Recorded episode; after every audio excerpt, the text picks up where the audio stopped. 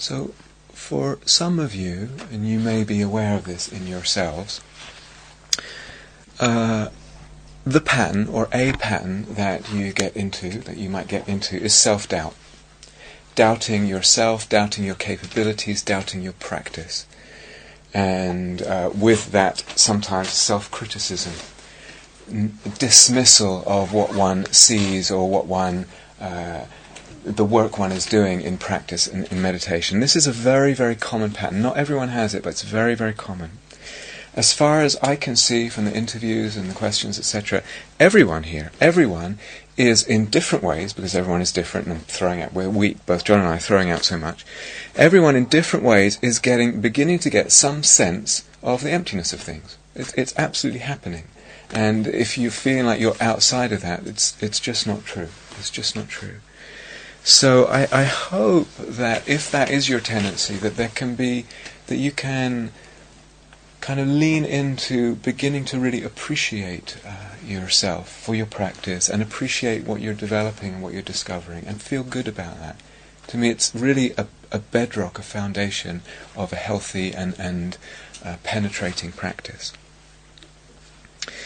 because, and I said this in the open talk, so many people here with so many different backgrounds, so many different kind of preconceptions and assumptions and different practices.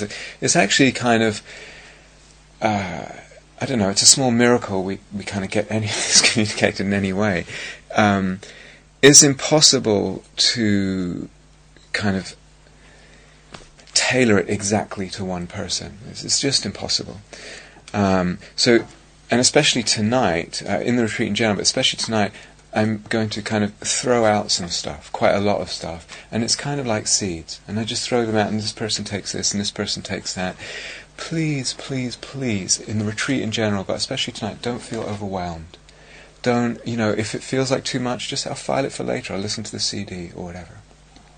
Um, and maybe, you know, just take take what feels useful.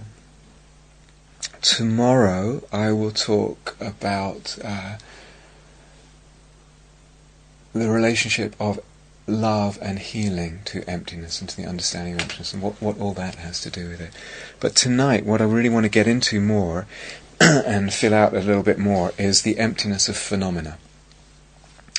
So there are many, many phrases of the Buddha or other teachers uh, both in the Pali Canon and in the Mahayana texts, something like, I pick one at random, one, one who does not see phenomena, one who does not see phenomena sees reality. It's a pretty striking statement. One who does not see phenomena sees reality. just historically, uh, and some of you know this division Mahayana and Hinayana, etc. It was felt, or there was, a, I guess, a general feeling in India a few hundred years after the Buddha that a little bit of the compassion of the original teachings had gone out of the kind of culture of Buddhism. And so preoccupation of the Mahayana was to bring that compassion to, to, to the fore, to really be a central force in, in one's practice. But secondly, it was also felt, and it seems to me quite rightly, that in, in the teachings of the Buddha, um, it was just the personal self, uh, the emptiness of the personal self that was tending to get emphasized, and a little bit people were losing the sense of the fullness of it's also phenomena, all phenomena that are also empty. And to me, that's that's totally there in the Pali Canon. It's not that it isn't there; it just seemed, and, and still seems, in some Theravadan circles, that that actually doesn't get emphasized quite a lot. So you find this kind of historical movement of the Mahayana to kind of reassert those those two. One's a compassion uh, factor and one's a kind of wisdom factor, and the, the kind of breadth and depth of what's meant by emptiness.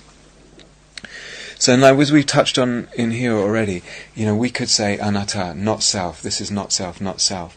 We could say the self is a process. We could say it's a kind of system interacting. We could say uh, lots of things.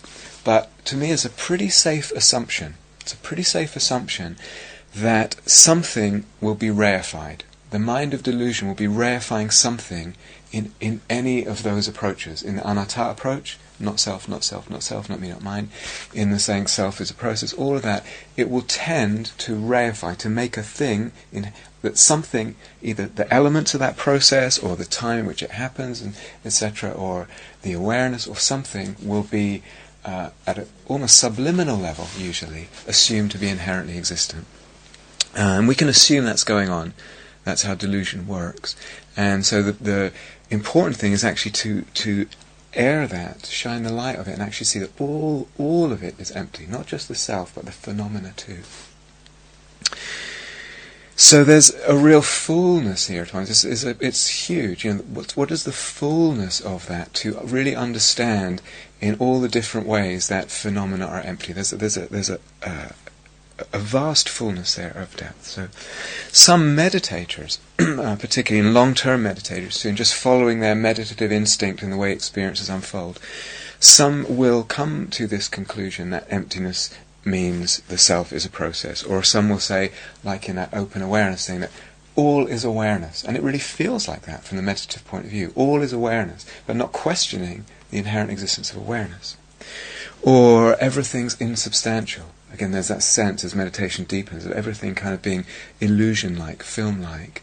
But somehow there's still something hidden in there that has inherent existence. And so we've touched a little bit already, just uh, over the uh, days and weeks on different ways to see the emptiness of phenomena. And two nights ago, uh, we talked to introduce one way was seeing this duality, the dualities, and how we emphasize one duality over another and pick it out. And also two nights ago, we started talking about this concept of, or this uh, fact to be seen and discovered in meditation, of perception, meaning experience or object for consciousness. Perception, experience, object for consciousness, dissolving and fading, and seeing that. and I talked about these two possible modes of inquiring in meditation. One was uh, called phenomenological, meaning just going with the experience, just seeing what happens to experience, and just thinking, not thinking, but uh, experiencing and inquiring in terms of experience. And a second mode that I called ontological, which is probably the wrong word, but but in terms of this fading, that's a radical, radical, radical thing to discover and see, and its implications are radical. So most people, and most non-meditators even, would agree, hopefully, that our perceptions of the way things are are shaped, certainly, or coloured, certainly, by different factors. And sometimes a situation or a thing or a person seems this way, and sometimes it seems that way. And that much is like most kind of mature uh, conscious human beings would agree on. Might even go a step further and may say, and I can also see how there's no definitive vantage point to see the reality of something. In other words, my perception or perception is shaped and coloured, and it's not like there's a zero point, say, between love and grumpiness. When I'm grumpy, I see the world this way. When I'm in love, I see the world that way. When there's a lot of metta, I see the world that way. When I have a lot of aversion, I see the world that way. And it's not like I can slide that scale along, put it on zero, and that's the real world. People might uh, also uh, admit to that and, and agree on that. But it seems like a whole other kind of uh, disturbing level to go to, to say that without being built, this thing, whatever it is, no matter how subtle, how gross, this thing, perception, object, cannot be, uh, it cannot be without being built. Built, fabricated, concocted, compounded, conditioned, etc. And without that, it would not actually exist. It would not exist for us. Uh, and that's what this fading has to do with. That's a whole other level of like, people start to feel very unsure then. So it's uh, questioning the seeming solid existence of things at a much uh, deeper level. It's cutting that tree trunk even deeper. So this goes for uh, perception, also Vedana. I'll come back to that. That seems, it may seem like at first a step too far. It's too much to say that. It's too much. Saying exist physically. I'm saying exist for consciousness. Okay, I'm just talking that phenomenological mode right now. Exist for consciousness. So remember, the Buddha's original teaching is just just relating to things on that level. We'll come back to another way of going about things. So, and I know for some of you in this room, you know, right now, it might feel too much. It might feel like it sounds ridiculous. It sounds uh, stupid and uh, whatever. And so, please, again, I go back to the opening talk. Asking, and it sounds a ridiculous thing to ask for on retreat. Asking for a little bit of humility here, asking for a little sense of openness uh, in in in the sense of what we understand and what might be understood. In that phenomenological approach, and seeing how if I don't support the perception, the thing, the object for consciousness in certain ways, it fades. There's no metaphysical speculation there. That's not going on. We're not speculating a god or something or other. It's actually just when when there's this, there's this. When there isn't this, there isn't this. So it's quite, you could say, scientific in that sense. And there's a lot of depth and a lot of subtlety of med- meditative discernment. So as we deepen in practice, and you may be there yet, or you may be glimpsing it, or whatever, or you may not yet, but there's, as we go deeper and the subtlety deepens of the meditative discernment, we begin to see this over and over. Famously, the Buddha said to Ananda well, Ananda said to the Buddha at one point, I think I get it now. I think I get dependent arising. I think I've got it. Uh, and the Buddha said, Don't say that, Ananda. Don't say that. It's uh, deep, profound, subtle, very hard to see. It takes a lot of wisdom to plumb the depths of this. Uh, and Ananda had been living really, he was the Buddha's personal attendant for years. Had heard lots of talks about this, meditated on it, able to ask the Buddha questions directly and receive answers from directly, and still the Buddha said to him that. So, to me, and I think I said one time, dependent arising understanding of it is something that we can take at one level, fine, the everyday kind of psychological level, you can take it deeper, you can take it deeper, you can take it deeper. So we're interested, as I said last night, not just in the sort of grosser selfing, the grosser kind of psychological constructs of self and movements of self, but actually also the subtle. So dependent arising is not uh, stopping at a level that says, this is it, this is how it is, deal with it, or things are impermanent, deal with it, or uh, bare attention is the reality, or just stay at sense contact. That's a, a level, a really, really important level, but we're, we're beginning to go even underneath that. Profound, profound, profound. So as I said, there are reasons that the Buddha really questioned whether he should teach at all. Really questioned whether it wasn't going to actually be complete hassle for him. so, in terms, just briefly about that uh, meditative process of things fading, not just pain. So I wasn't sure if that got communi- if that somehow got uh, truncated. It's not just pain we're talking about that I, I want you to explore with this um, but also other aggregates, the, the, the, the experience basically. So, for instance, the sense of body, the sense of the definition, the contour, the, the boundaries of the body. That too, when we let go, begins to dissolve, fade, blur, etc. Vedana, okay, this pleasant, unpleasant, neutral. What happens in relationship to Vedana when we let go of clinging, let go of identification, let go of delusion. You might have unpleasant Vedana. Actually, you will see, we will see, it becomes less unpleasant. And people have already talked about the pain thing. It becomes less unpleasant. What happens to pleasant Vedana? That's an interesting one. Generally, sometimes when we let go of clinging in relation to pleasant, actually becomes more pleasant. But generally, what happens with Vedana is the extremes begin to collapse towards the middle, collapse towards more neutrality. There is the fading of Vedana, and actually goes even at some point even beyond neutrality.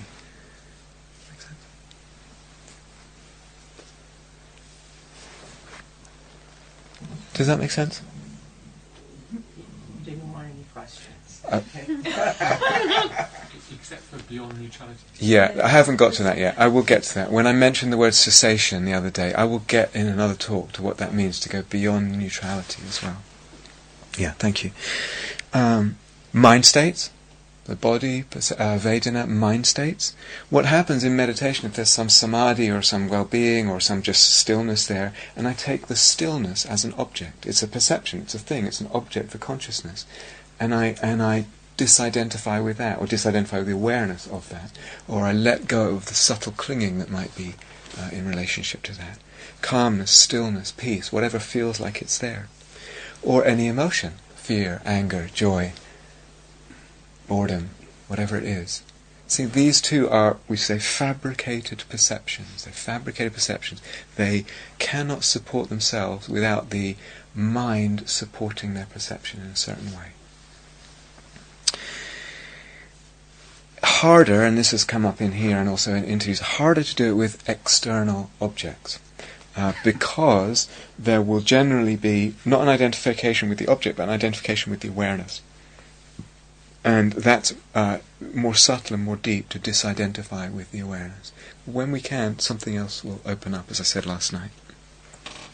So, in terms of instruction, to see and to do this, if it feels like it's something that's working for you, to see and do this with as much as possible of inner experience. in time, you can expand that. Two, two or three people today in interviews were saying it's easier to see the connection of, say, clinging and identifying, feeding the building of things. It's easier to see that connection um, or rather, it's harder to see it when the awareness is open and you're just kind of getting this experience and that experience arising, passing. The whole thing kind of gets a bit faded. But it's hard to draw that conclusion because it just seems like a general thing happening. And one isn't so clearly seeing the relationship between letting go of identification or clinging. So it's fine to do it that way, but it will be easier to see the relationship, the dependent arising relationship, if you look at one thing this calmness, this knee pain, this Vedana. One thing that's a bit steady, and really look at that, and and so really, okay, I'm going to let go in relationship to that. I'm going to disidentify in relationship to that, and then that relationship starts to get really, really obvious, repeated, repeated. So, the conclusion of all that, seeing it so many times, just as I said, like a kind of scientific experiment, is experience, perception, object, thing, whatever name we give to it, is a fabrication, a, a dependent arising, which means that it's empty. It doesn't exist as itself, by itself, in itself. Sometimes meditators, and again experienced meditators, find that things fade. They find themselves in a big state or space of emptiness. Everything's kind of gone. But oftentimes haven't understood how that arises. It just seems to be a deepening in meditation, then I've kind of arrived at a space. Not understood that actually what's happened is one hasn't been supporting the perceptions of the more normal reality and actually taking away the supports and taking away the supports without maybe even realizing it and so the whole of perception just fades and it gets to be space or nothing or emptiness or whatever if I get to a place like that and I don't understand how it how it came about, then I will tend to make emptiness into a thing, give it a capital letter and not an adjective. And that kind of emptiness as a metaphysical space or whatever, beautiful and helpful, but it's lost its connection with dependent arising and it's become a thing.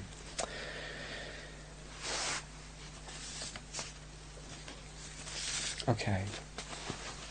So, like I said, tonight I want to throw out there's there's all that what I just said about the fading. Ho- hopefully, it's a little clearer now if it wasn't so far.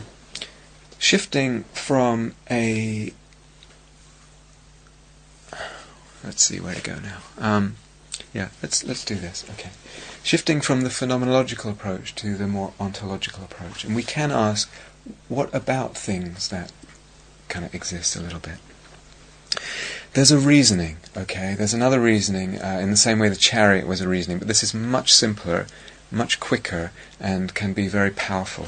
Uh, quick and powerful and deep. It's called, and again, remember what I said at the beginning take it or leave it, shelve it for later, whatever. Neither one nor many, it's called. Neither one nor many. So these reasonings are not just philosophical uh, you know, trains of thought. They're actually, we can take them into meditation and again use them as ways of looking at things that will bring freedom. They, they can be, if you find a way of uh, doing it, can be very, very powerful. So let's take something. Let's take the body or even something like uh, an emotion uh, that's manifesting in the body, or a bodily pain or discomfort that's manifesting in the body, or a clock, anything. Let's take a thing. And say, look at that thing, let's say, look at the body, and say, the body is not one. And quite clearly, the body is not one thing. It's it's many things. I can, uh, I've got fingers and fingernails and hairs and ears and gallbladders and oh, it's many things. It's many things. The body is many things. And even I can take some some of them away and still get a sense of a body there, and some that I don't feel uh, so much a part of the body. So you say, okay, the body isn't one; it's many. That's the nature of the body. It's a many. It's a collection. It's a many. But if it was really many, inherently many, I would need to find within that something that is really one. Because many, by definition, is a collection of ones. It's a collection of singularities, and together they make up many. Do you understand, Harriet? Um, what does many mean? What does the word many mean? The word many means a collection of things that are one. Right? One and one and one and one and one and one, and together they make many. Many, right? Well, what else would many mean? Several. But several is it's just another word of saying the same thing. It's a collection of things that must. To, to be really many, really inherently many, it has to be a collection of what is really ones. What is really a one. Units. Yeah, well, units. Yeah, okay. Yeah, yeah, okay. Units, good word, yeah.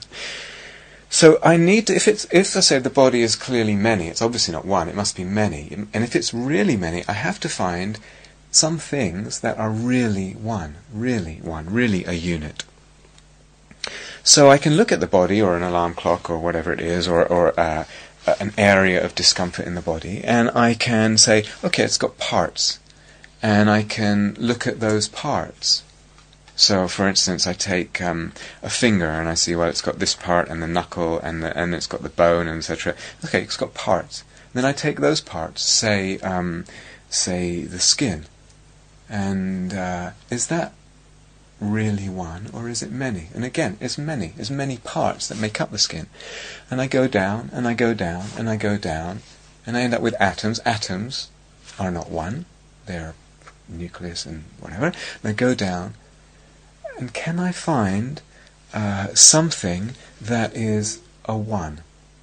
So I will always have, even with a subatomic particle, so to speak, I will always have a part, or if we just think on the level of the skin, say a part that touches this and a part that touches that. Many. In, on a subatomic level, I have a kind of part of a particle that's interacting with particles that way, and a part of a particle that's interacting with particles that way and that way and that way, and that, whatever it is. Facing this way, etc.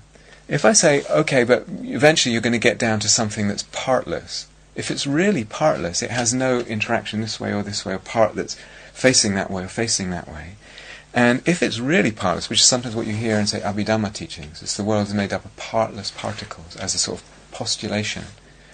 But if it's really partless, if it's really partless, it can't actually occupy any space. How can it occupy any space? It would have it wouldn't have a part that faces this way or interacts with particles that way or that way. It would actually if it doesn't occupy any space, does it actually exist properly? It also, if it was uh, dimensionless like that, it wouldn't be possible to kind of uh, amass particles together to create a mass of particles or a composite of something down at that level. And somehow, if it was dimensionless and partless, and had no part facing that way and part facing that way and part facing up and down, etc., all the particles that were around it would actually end up be touching it in the same at the same spot, and they too would be partless, and all the whole un- particles of the whole universe would actually be in one spot. So clearly, it's impossible that, that you actually find a one of anything, a unit that ultimately really exists. So, you say, if I can't find one, then going back to what we said before, I can't really find many either. Because to find a real many, a real many, I have to have real ones, real units. what inherently exists, it means to say something inherently exists, it means it is what it is, independent of anything else. It is what it is by itself, in itself. Uh, if it inherently exists, it has to be. It has to be either one or many, or nothing at all. It has to be either one or many, if it inherently exists. Otherwise, its oneness or manyness again depends on the mind. Depends on the mind, which is what we're saying. It's another way of saying what emptiness means. So that might seem like a lot to swallow. It might seem like you haven't followed it. I don't know. Um, it's actually very, very powerful, uh, and you can get quite quick with it, and it can take you very, very deep. Um, it needs, again, like like all these things, it needs some reflection on and to kind of convince yourself of and really work with it. And you can find your way through it, that sort of reasoning, uh, in different ways and quite uh, quickly in meditation.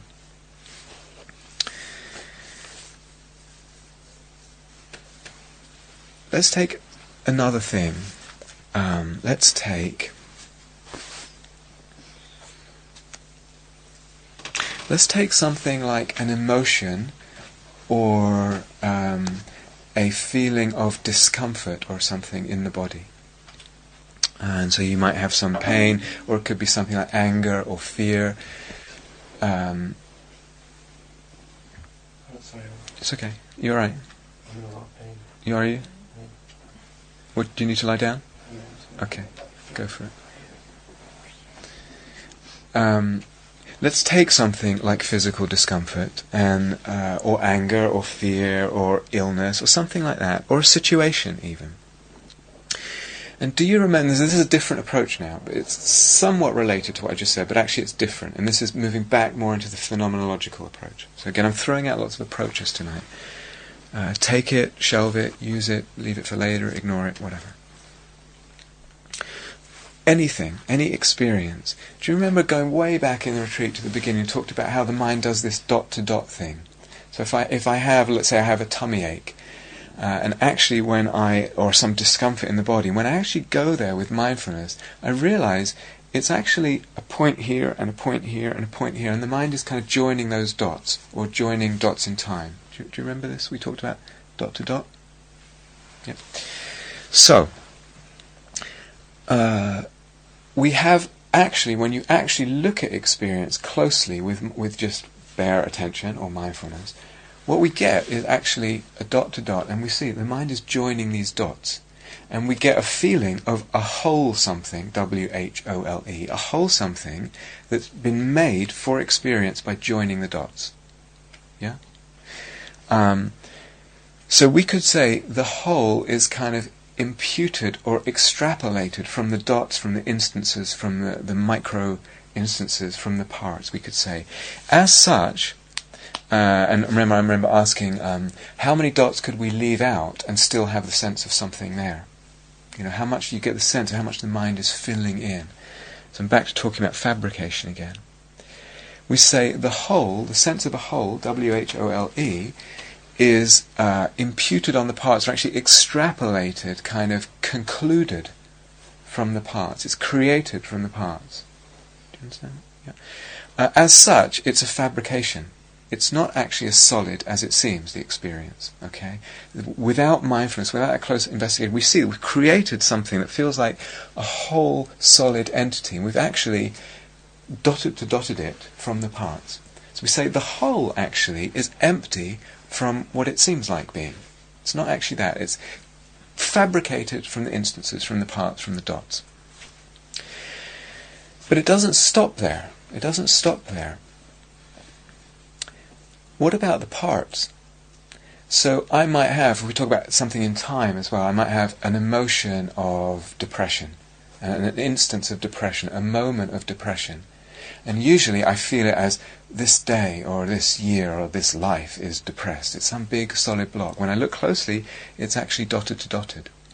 But if I've created that whole, what then happens is it feeds back on our perception of the parts. And it feeds back in the way of the parts are then interpreted, so to speak. This, none of this is conceptual. They're interpreted um, as being part of this burdensome big whole whether it's a, a pain or a region of discomfort or an emotion or a situation. Do you understand? Virginia, do you understand? no, I'm sorry, I've got a bit. Um, So it's like a feedback loop. It's a feedback loop. Yeah. So we're saying the whole is actually not really a reality. It's a, we've joined the dots. We've we've made we've fabricated the whole. But then when we feel that moment, that actually is an instance, we could say, it's actually got a lot more solidity to it because it's interpreted as being part of a bigger whole, a burdensome big whole, either something in time or something in space.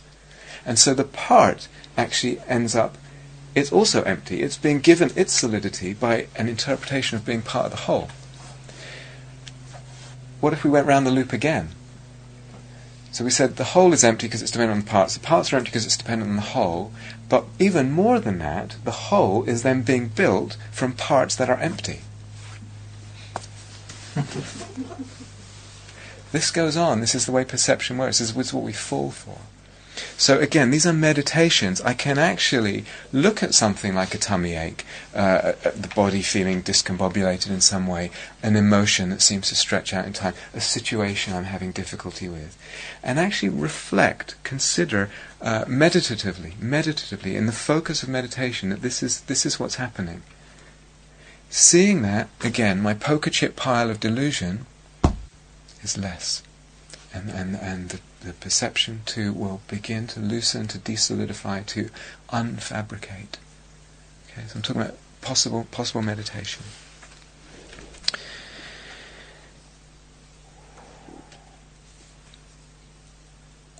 Whether we take the first one, this one or many, and kind of going back to partless parts and kind of, uh, as, uh, as Robert Thurman says, exploding it to smithereens. It's kind of whether we do it that way or actually see this interdependence of parts and whole, instances and whole. Uh, either way, it's empty.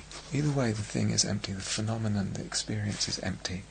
Both of these can get pretty quick and pretty easy with practice. They're, they're some you just pull out of your toolbox and kick in with a little practice. It's, uh, and, and really quite powerful. When we say, uh, came up, I can't remember which talk, we say things are mutually dependent. There's a mutual contingency, a mutual arising of things in the world.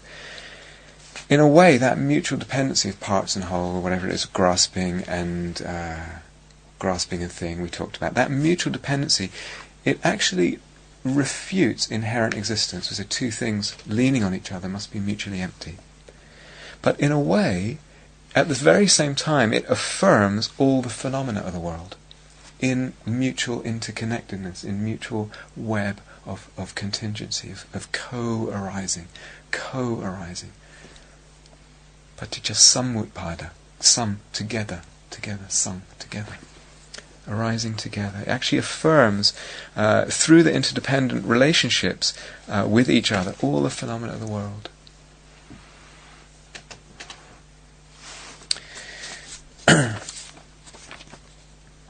so we talked a little bit uh, about about uh, the body at some point before. I can't remember, but the same thing here. I just went through the reasoning with it's not one or many. The body. It's also parts and a whole. In, in relation, you can look at it that way. What about? Uh, some of you may have heard this before uh, from other, other, teachers. So when does uh, the famous Gaia House porridge, if we take that, when does that become me? And porridge is a great example because it's very kind of um no. when does that become me? When it, it, goes in and it's already kind of slimy and uh, glutinous and, and all that. When does it actually become me?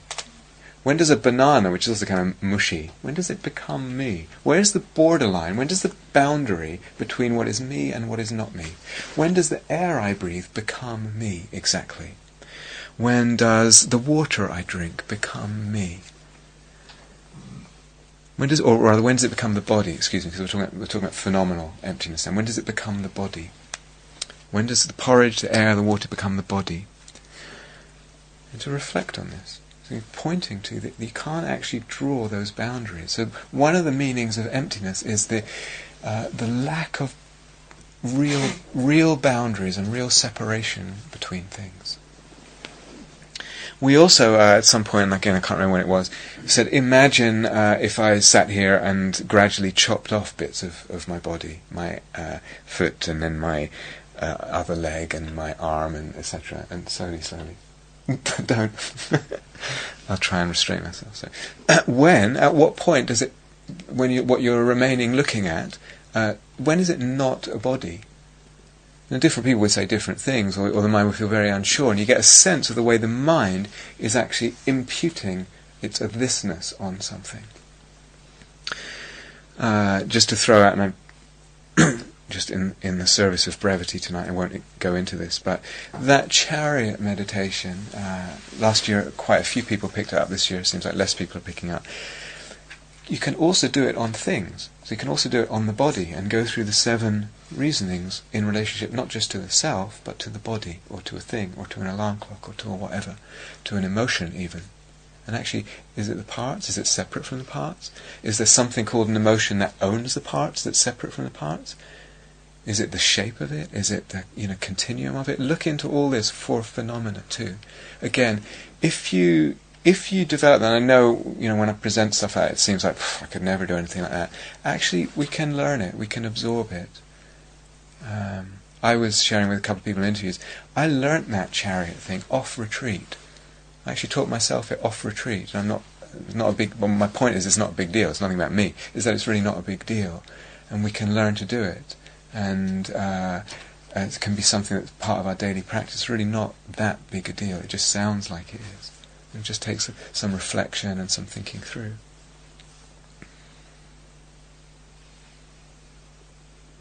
Also, in meditating, just staying with the body now, the emptiness of the body. And some of you uh, have, or will, or at some point in your meditation kind of unfoldment, um, have a sense of uh, the body actually beginning to blur its boundaries and to dissolve a bit in, in the depths of meditation. And then it's very, it's very hard to say where does my body end and the rest of the universe begin. One actually has has that sense. And sometimes we're talking way back in the samadhi talk of the, the subtle body, the subtle body. And sometimes it feels like the subtle body is bigger than the body. Is, is that the body or is it something else? Where does that begin? Where does it end? Is the subtle body different or the same as the gross body? So many, many ways to contemplate the emptiness of phenomena, many ways. But all this applies to all the aggregates, all the khandhas, body, percep- body, Vedana, perceptions, uh, mental formations, and consciousness. So, from uh, Nagarjuna's Precious Garland. As long as a conception of the aggregates of the khandhas as inherently existent exists, as long as we conceive feel them to be inherently existent, so long then will a conception of the I, the self, be inherently, as inherently existent, exist. They are the seeds. Seeing them as inherently existent is the seeds of the delusion of, of self, self reality, self concept. That's what I'm saying. Going back right to the beginning of the talk, it's not enough just to say self is like this. It's just the aggregates in process or whatever. It's actually have to see the emptiness of those too. Um,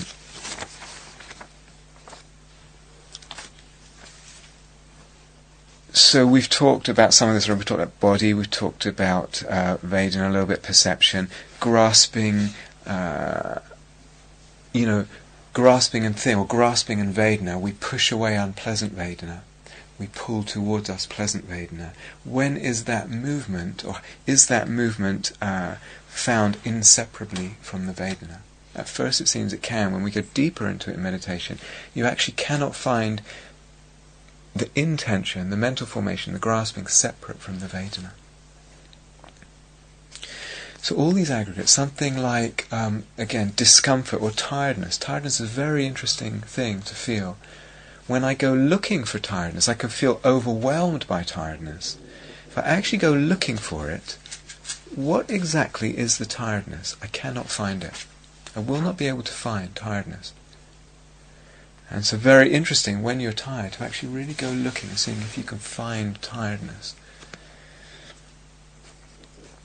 What I'll probably find is some sensation somewhere in the body, often just behind the eyes, and some relationship with those sensations that's feeding those sensations so that they spread and build. And uh, maybe some thoughts and beliefs and self view, etc. And it's all compact, and I actually cannot find tiredness. So again, that also the dot to dot thing would apply to that, and the way that the instances feed the sense of a whole, and it feeds back on instances, etc., or partless, partless parts of that, etc. Um,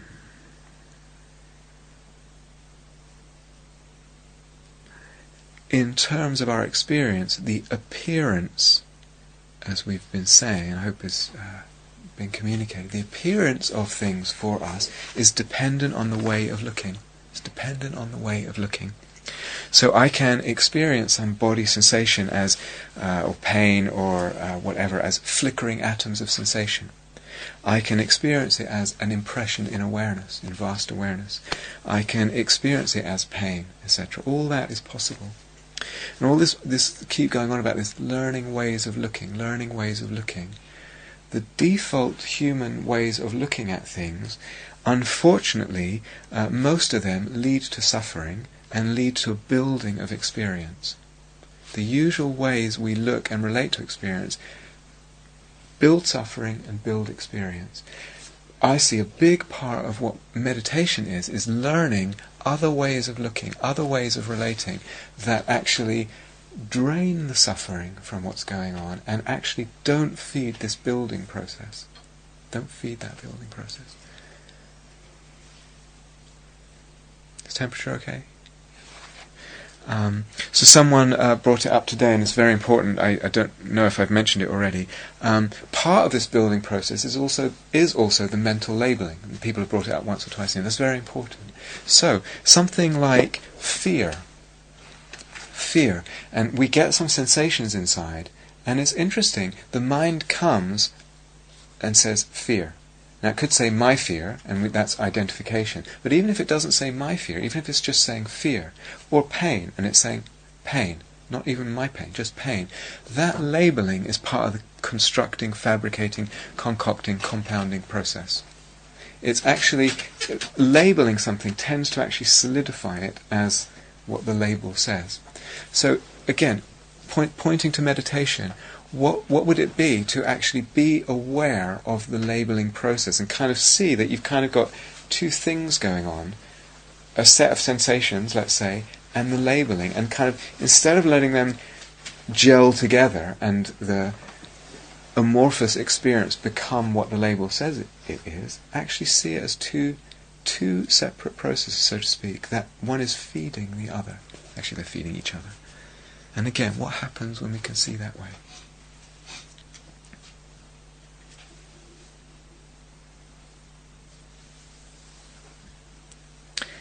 Actually, the labeling of something is often inseparable from our reaction to it. So all this stuff is, is intertwined, uh, codependent, co-contingent.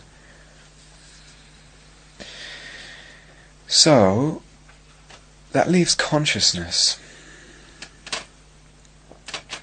As I said yesterday, I'm I planning my sort of thread through all this and thinking about it and saying, what's the easiest way that a meditator might deepen? It's hard, hard, hard, subtle to see that consciousness has no inherent existence.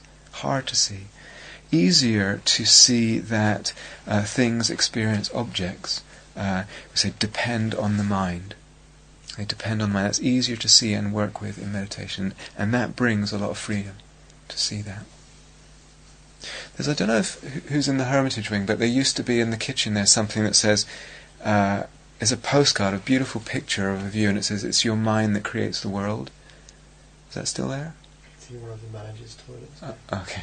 Um, anyway, it's a lovely postcard of some, kind of a, a, window frame and looking out onto a beautiful scene, and it says the caption is, "It's your mind that creates the world," and it's a quote of the Buddha. I don't know where the Buddha says that or if he even said it, but that's that's the thing. It's actually easier. What we're pointing to is, um, well, there is that, but understanding what that means. What does it mean? The way that the mind is creating the experience of the world. Okay. Yes, actually, some translations translate it that way. Other people translate the same verse very quite differently. It's quite interesting. Yeah. Um, so we've touched on a little bit the mutual dependence of consciousness and its object. Consciousness and object mutually dependent. So to know, consciousness means to know something, and to know means knowing something. We'll, we're going to go back to this in a lot more detail. But if I only see, if I only say intellectually, yeah, sure, I understand consciousness needs an object, therefore, it's in, therefore it lacks inherent existence. If I only see that at an intellectual level, it's not going to bring the, the, the profound freedom that actually seeing it uh, really for ourselves meditatively can bring. Huge, uh, huge level of freedom opens up. So it's it's one thing to say I understand that intellectually, consciousness must need an object. It's another thing to be able to bring that into meditation and have it inform the way of looking and learn to look at things that way. That that's uh, quite quite profound.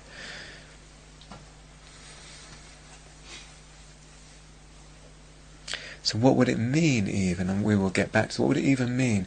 What does the cessation of consciousness mean? The Buddha talks about the cessation of consciousness. If we talk about fading, what does it mean to see consciousness fade? What on earth could that possibly mean? We will revisit this.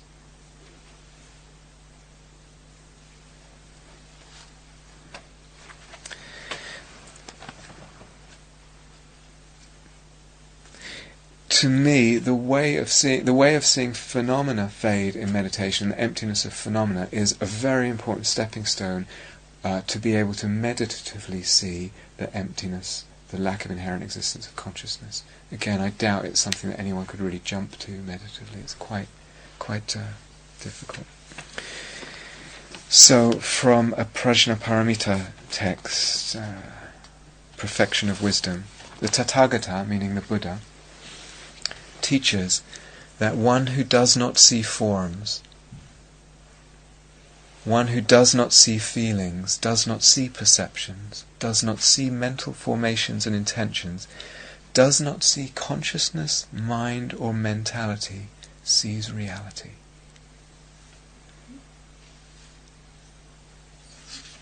Again? The Buddha teaches that one who does not see forms, is going through the ag- aggregates, the totality of our life experience. One who does not see forms, does not see feelings, does not see perceptions, does not see mental formations or intentions, does not see consciousness, mind, or mentality, sees reality.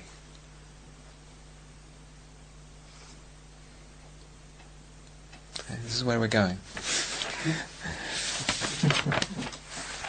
It's- That's a, a text called the Prajnaparamita verse summary.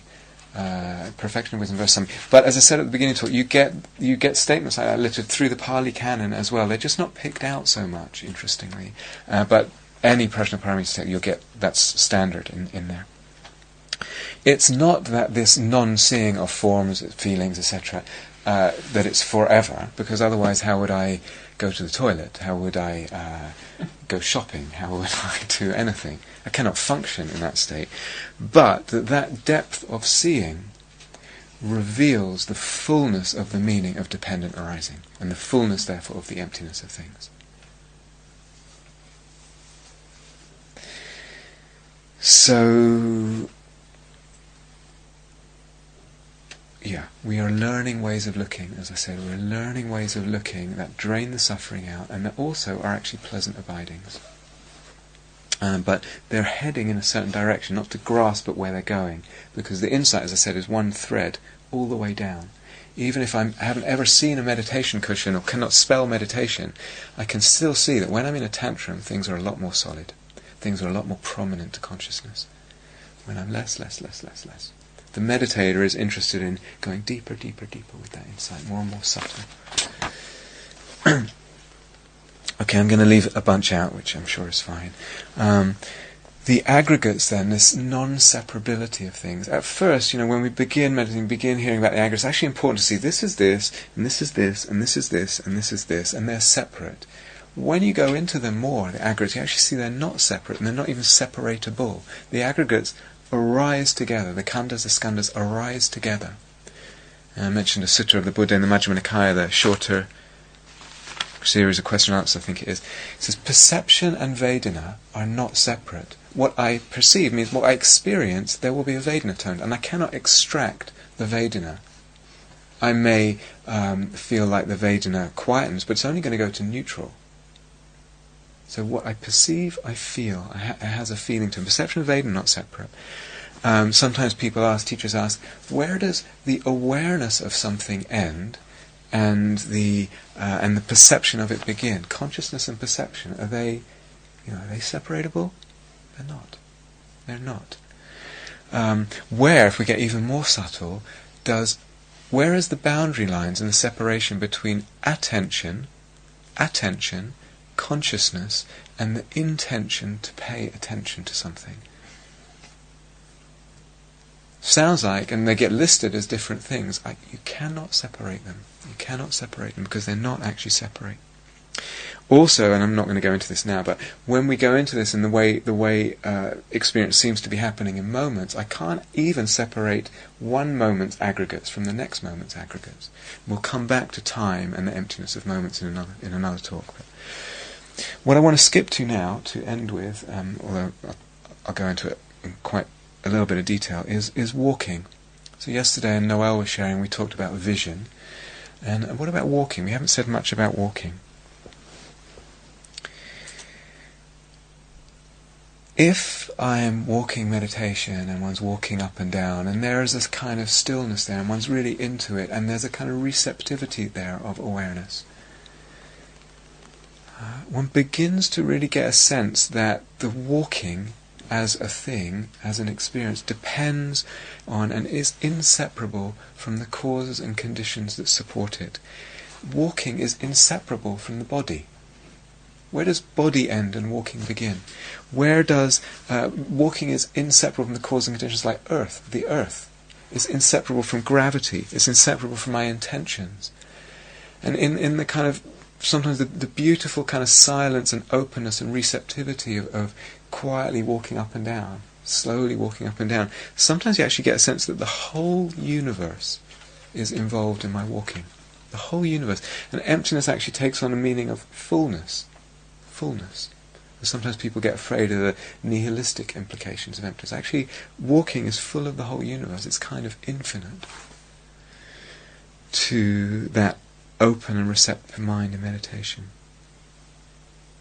We talked also about the dependence on opposites and relativity. Walking is relative to or opposite and as such dependent on non-walking. When, if you're walking really slowly, really slowly, when is walking not walking? When, when is it standing? When is walking running? When is running jumping? You actually, the mind makes these distinctions. And if you walk really, really slowly, at any point asking, is that walking? Is that walking? Is that walking? So you can inquire in this way in the meditation. And say, I have to uh, cut out something that's not walking with the mind. The mind does this kind of automatically. What is the mind cutting out of the concept of walking to create walking? Interesting question when we walk. And there's a kind of, one begins to get a sense that actually the nature of things, we could say, it's a kind of poetic way of putting it, the true nature of things is infinite. Is infinite. It reaches everywhere, includes everything. Again, in in the, the quietness and the, and the depths of, of uh, if one's walking, the less self-identification there is, and identifying, the less grasping, as they quieten, the whole sense of walking can begin to just uh, disband, unpack, dissolve. And of course someone would look and say, well of course that's why I see them, I've been them walking up and down for two hours. Obviously they're walking. And one will say afterwards, I was doing my walking meditation. But there's a sense to perception of it just dissolving. The walking is actually dissolving phenomenological approach. Let's move to the other approach, the sort of approach of reasoning. I'll read you something from the second chapter of uh, Mula Madhyamaka Karika, which is uh, the sort of most seminal text on emptiness uh, by Nagarjuna, and probably that exists in the whole of Buddhism. The fundamental wisdom of the middle way is uh, actually verses on the fundamental wisdom of the middle way, something like that. It's from the second chapter, which is about motion and walking, and could also be interpreted to be about change. On the path that has, so think about your walking path. Think about your walking up and down meditation. On the path that has been travelled, there is no moving. On the path that has not been travelled, there is no moving either. And in some other place, besides the path that has been travelled and the path that has not, motions are not perceptible in any way at all. So let's translate that a little bit. Here's a miniature version of a walking path. Okay, can you see that? It's got one, one part that's white and one part that's brown. Can everyone see? So this is my path. I can divide it uh, into section A and section B. Section A is the section I've traversed already. I'm halfway through my walking path. And section B is the bit that I've got left to go. And I, the body, is somewhere in the middle there. A, there's no walking in part A. I've already, the motion has already been there. It's been and gone. There's no motion there. In part B, there's also no motion. I haven't got there yet, right? But there's no other part outside of A and B that actually exists. Where's the part that walking happens spatially?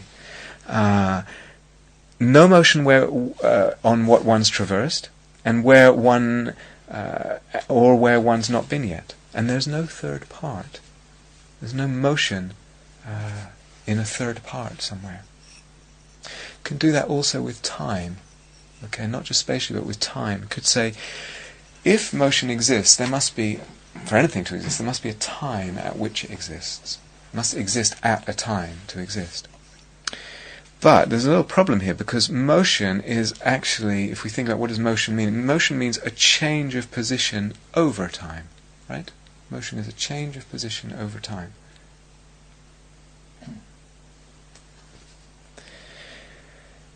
The present, the present moment, has no duration. Has no duration. The present doesn't last. So we could say, well, okay, well, motion, in other words, over time, the present is not an over time. Otherwise, it would be there's a bit that was present and a bit that wasn't present right now.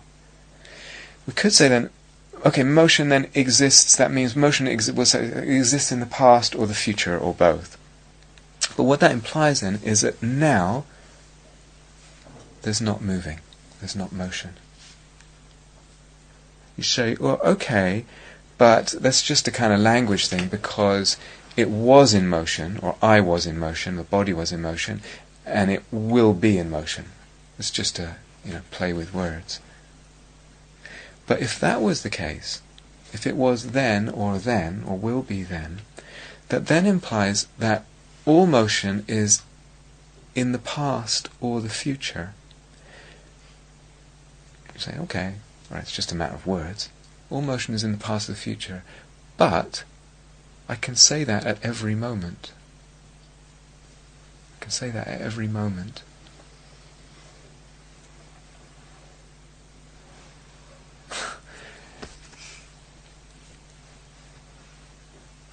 At any point in time, I can say that, which means there's no time at which I can really say that a thing is in motion. This gives you an example of the kind of the, the sort of mind-boggling sort of uh, philosophical process that goes on in, in Nagarjuna, his kind of explaining of the Prajnaparamita text, and kind of brilliant, brilliant philosophical mind uh, to prove that if something is inherently existent, it actually brings with it complete, um, what's the word, uh, in, incongruities, uh, ridiculous, absurd contradictions. So this, this, what we say about motion can actually apply to change, as w- not just walking, but motion, also change. There's another one, I think it comes a few verses later in this chapter. And you can contemplate when you're walking. So if it applies to change, it also applies to something like breathing or something, some situation that's happening, or some emotion that's happening. It goes like this Walking cannot begin in a moment of stationariness. Why? Because a moment of stationariness, by definition, is is uh, you can't have movement in a moment of stationariness. Can't begin, uh, since by definition it's not moving. It cannot either begin. So looking for the beginning of walking, beginning of motion, beginning of a breath, beginning of an, an emotion, whatever it is, can also begin, walking can also begin when there's moving. Because by definition it can't begin there, it's already moving there. Hmm. There's no possible moment, uh, of course, where it's something is both in motion and stationary. That would be a contradiction in terms. And no moment when it's neither moving nor stationary. And I could try chopping the moments up really small, but there's always going to be a part where it hasn't yet begun and a part where it has begun. I cannot find the beginnings of things. I cannot find the beginnings of things. I cannot find the ends of things. It may sound like, I don't know, it may sound like some of these are just mind games, etc. Bring them in, reflect on them, reflect on them, and bring them into meditation, find a way. And extremely powerful, extremely powerful can be. Is it a bit like animation? If you have lots, you can create an illusion of movement. That's part of it. Yes, that's part of it. Yeah, that's yes. Um, that in a way has to do with the dot to dot thing as Yeah. well. Yeah, that's part of it. Yes.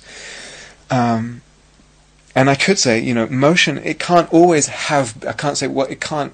It's just okay. I can't find the beginning, but it's always begun, kind of in the past. That would be ridiculous. That's not our experience. Or it's always yet to begin. That's ridiculous too. In the present, there's no time to go anywhere. So this approach, uh, there's a word that um, it's called prasangika. and the prasangika is uh, what it literally means. I think is consequence, a consequence, and it means an absurd consequence of believing that things have inherent existence.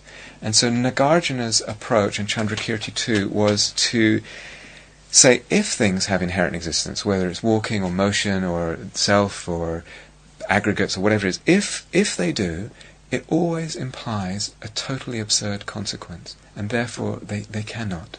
There's pro- proving it by uh, contradiction, by absurd contradiction.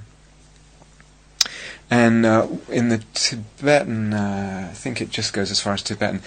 Tibetans have very sophisticated sort of hierarchies called doxography of, of uh, teachings and schools of thought, etc.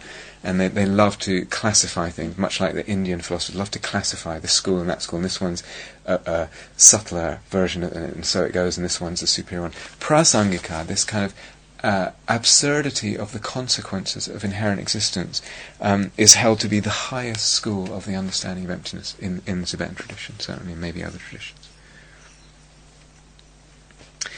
If you're going to use some of these analyses, um, you have to, in meditation, you just have to be careful that the mind doesn't kind of get out of control and spin off on them. So it takes it takes a little bit of samadhi uh, to gather the mind in, and but with the samadhi, you can actually if you've got used to the reasoning, you can actually bring them in in ways that are inc- incredibly powerful, incredibly powerful.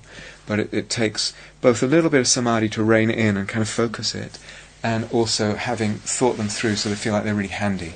And you can just pick it out and plug it in, kind of thing. So, in return to some uh, those quotes, and again, uh, in the part, this one's from the Pali Canon. For one who sees, there is no thing, or for one who sees, there is nothing. Sutta Nipata.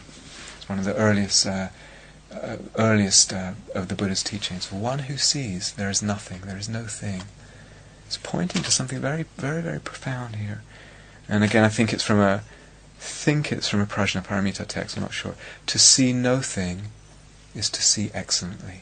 To see nothing is to see rightly the peppered through. All this is unreal. We had that before. The Buddha's again from the Sutta Nipata, the Pali Canon.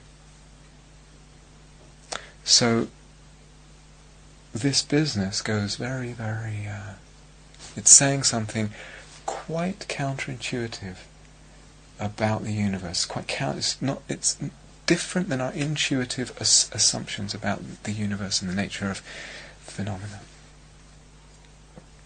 And the beautiful thing is, uh, we can realize it. Can, the beautiful thing is it's possible to penetrate it. It's possible to expose the fabrication and all, all everything that comes out of that ex- exposition. Not a letting go of ethics, certainly not a letting go of love. Actually, more love, more freedom.